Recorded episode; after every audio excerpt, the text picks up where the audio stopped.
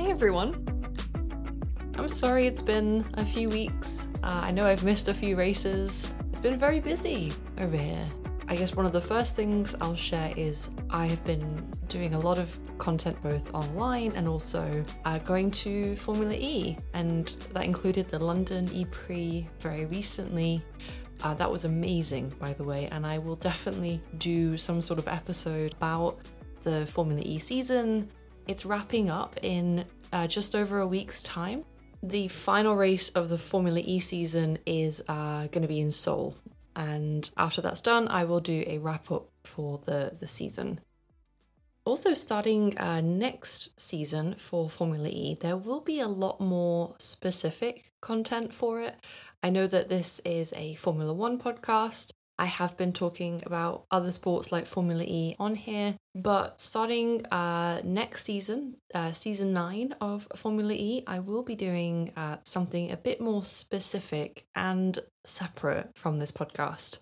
I will still keep doing this podcast, um, but I will separate out the Formula E and give it its own attention. So I'm very excited for that. I will uh, put an announcement on my Twitter and my Instagram as soon as that is ready. Given that it is now um, just past the halfway point for the Formula One season, the 2022 season, and it's now the summer break, I thought now would be a good opportunity to talk about a couple of things.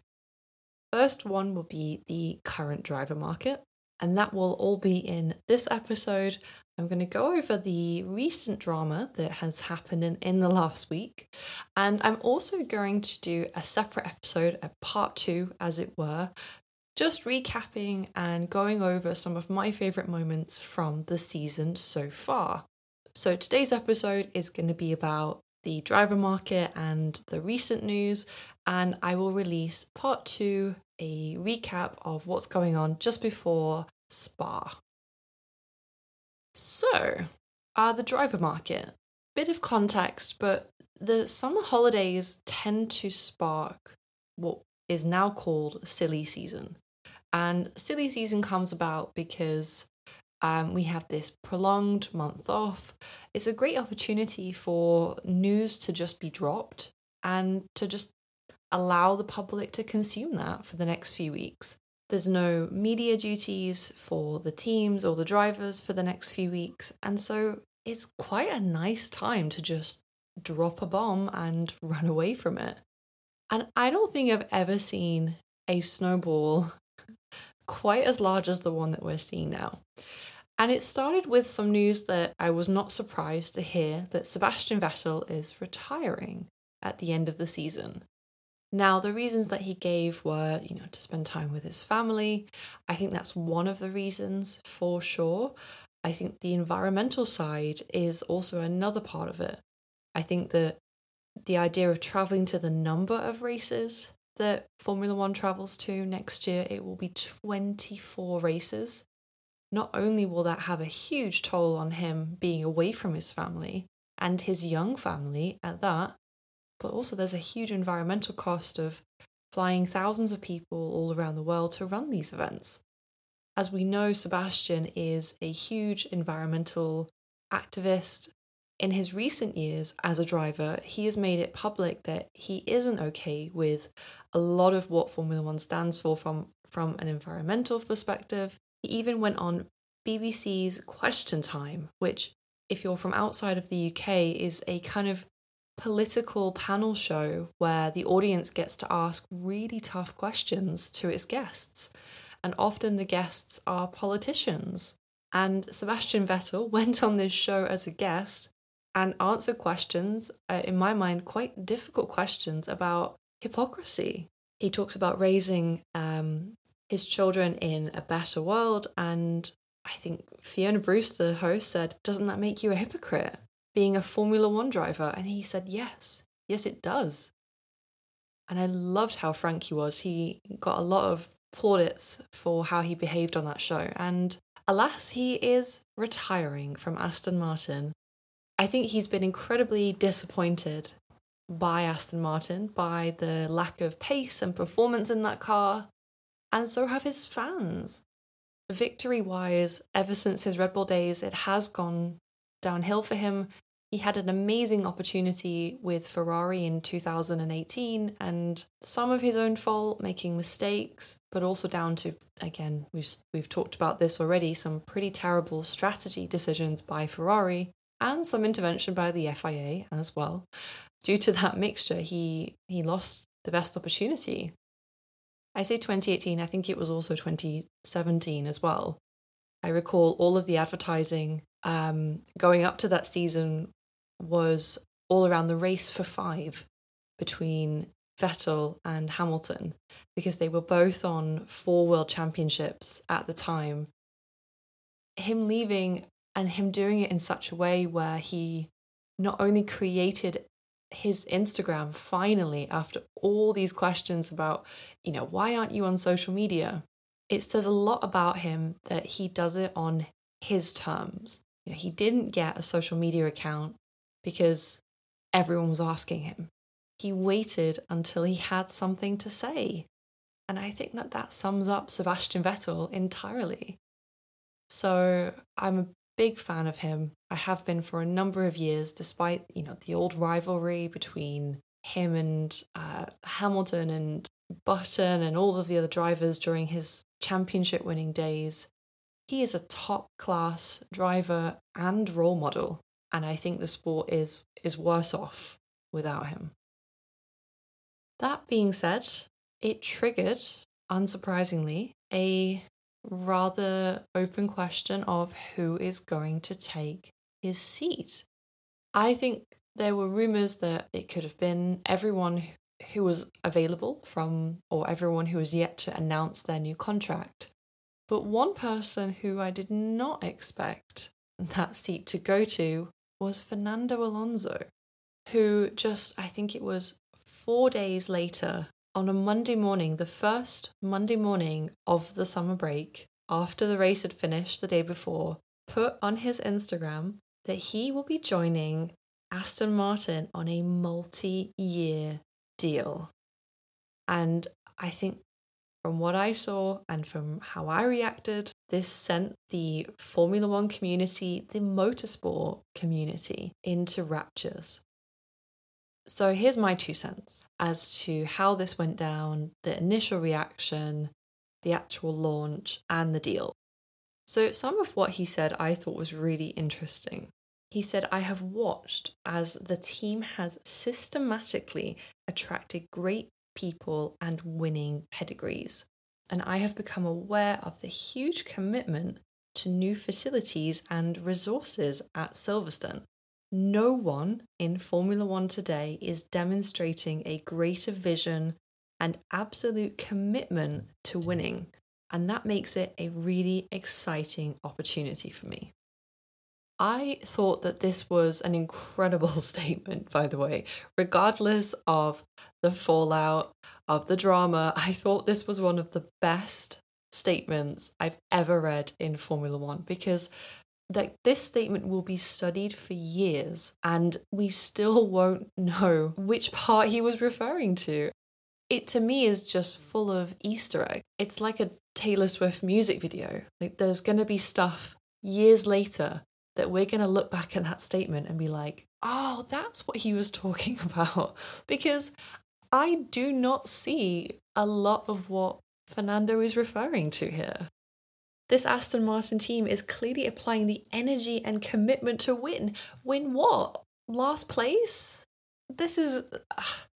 I mean, again, it's a phenomenal statement but there is clearly a lot of trust being put into Lawrence uh, Lawrence Stroll, who owns the team, and clearly he is one heck of a salesperson. I do not disagree with the fact that he has a vision, but vision aside, whatever they're doing at Aston Martin right now is not working.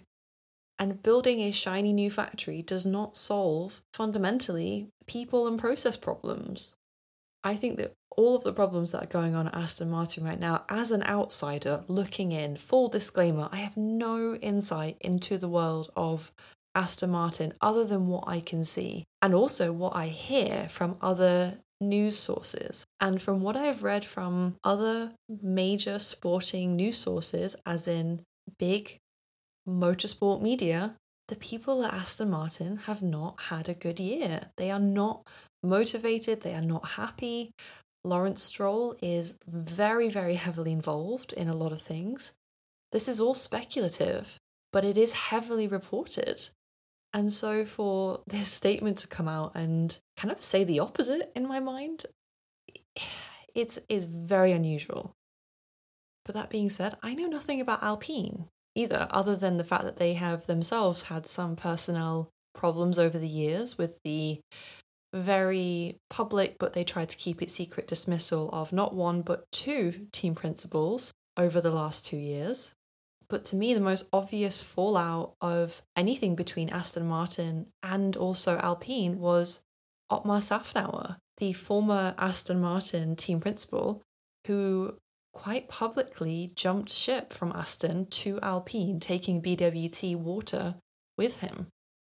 He said that this was down to micromanagement and leadership failures. So, whether Fernando agreed or not, but he clearly had a direct line into the drama that was going on at Aston Martin. And so, for him to make that switch was shocking. That was shocking news for the community.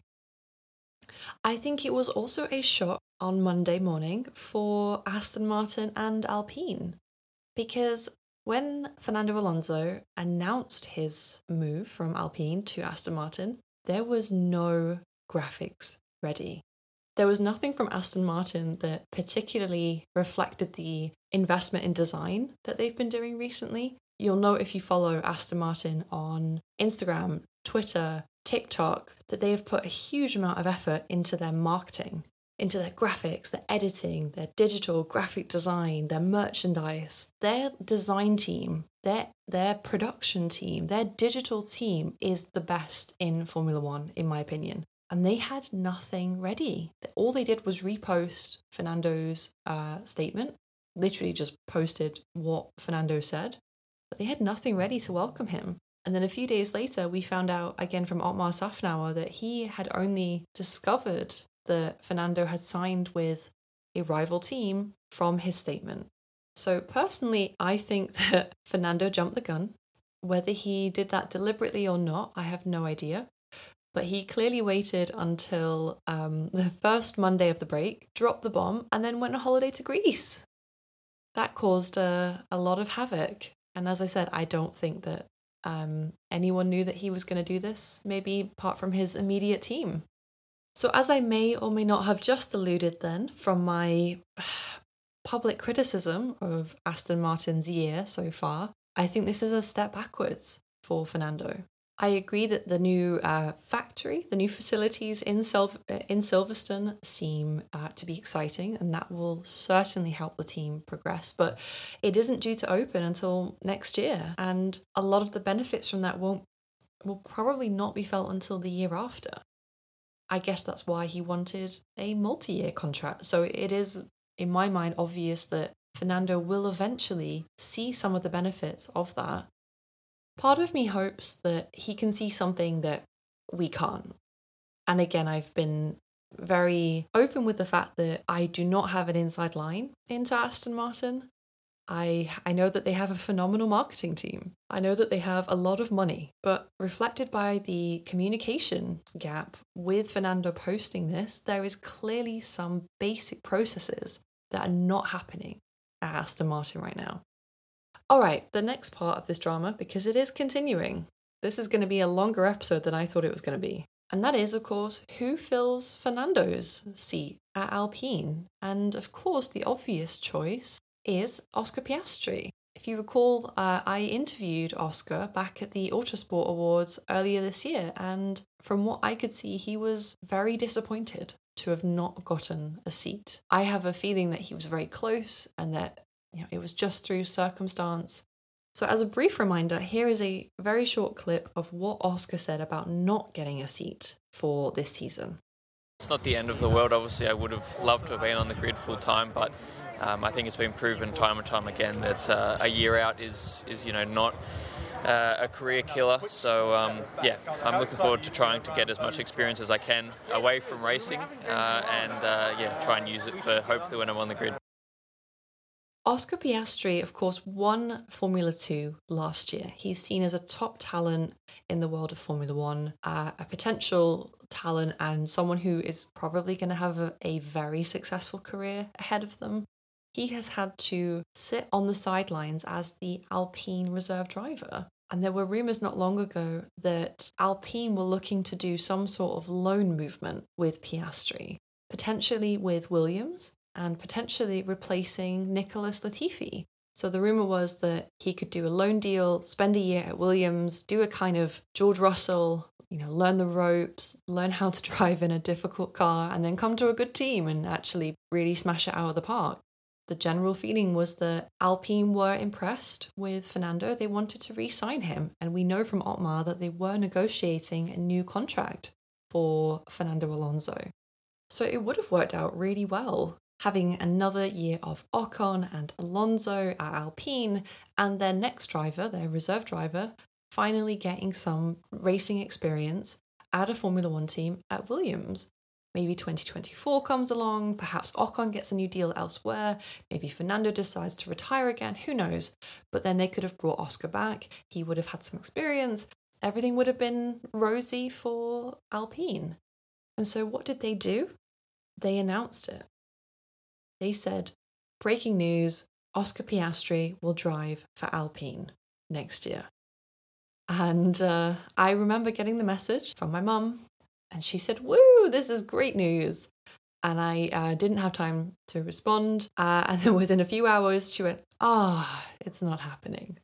Because a mere four hours later, a very, I imagine, tired Oscar Piastri wrote a post on his Instagram saying, I understand without my agreement, Alpine F1 have put out a press release late this afternoon that I am driving for them next year.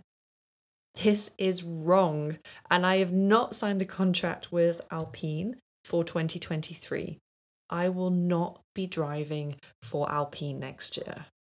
That sent, I mean, if you, if, you know, everything from Vettel retiring Alonso surprising everyone by announcing Aston Martin, and then not only confirming that Piastri will be racing, but for Piastri himself to deny this publicly was shocking.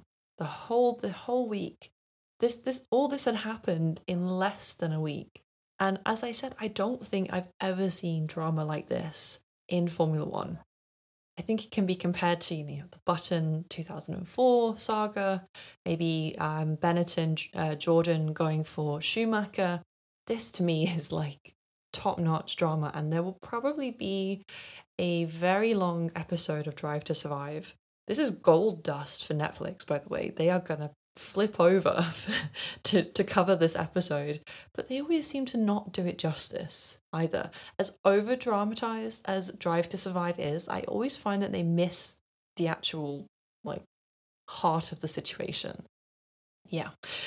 So I feel like this has been a, an incredibly crazy week. And if you thought that I was done, I'm not. I've got one more bombshell to drop I'm sure you have seen all of this anyway, but this is just my two cents on it. But yesterday, Autosport came out with an article stating that according to their sources, Daniel Ricciardo has been told by McLaren that Oscar Piastri will be taking his seat next year and that they are looking to find a way to get him out of his current McLaren contract. I don't think I can take a huge amount more of that. And this and this is partly why it's been it's taken me a little bit of time to do an episode uh, because I started to record a recap and within a day I was like okay this is no longer the news. I'm going to have to wait and see how this unfolds. Did I think that a week later we would be talking about McLaren trying to buy out Daniel Ricciardo's contract? No I did not. And I would have tried to work backwards to figure out how that was the case, and I would not have gotten to Alonso being the trigger. That is for sure. Of all the news that we've heard this week, that is the most unconfirmed, right? Like we know Vettel is retiring. Fact. Alonso is moving. Fact. Alpine posted something incorrect. Fact. Piastri responded. Fact. Piastri going to McLaren and McLaren having to buy out Daniel Ricciardo's contract. Rumours.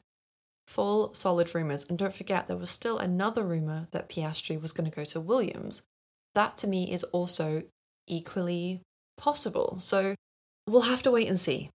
But how must this feel for young Oscar?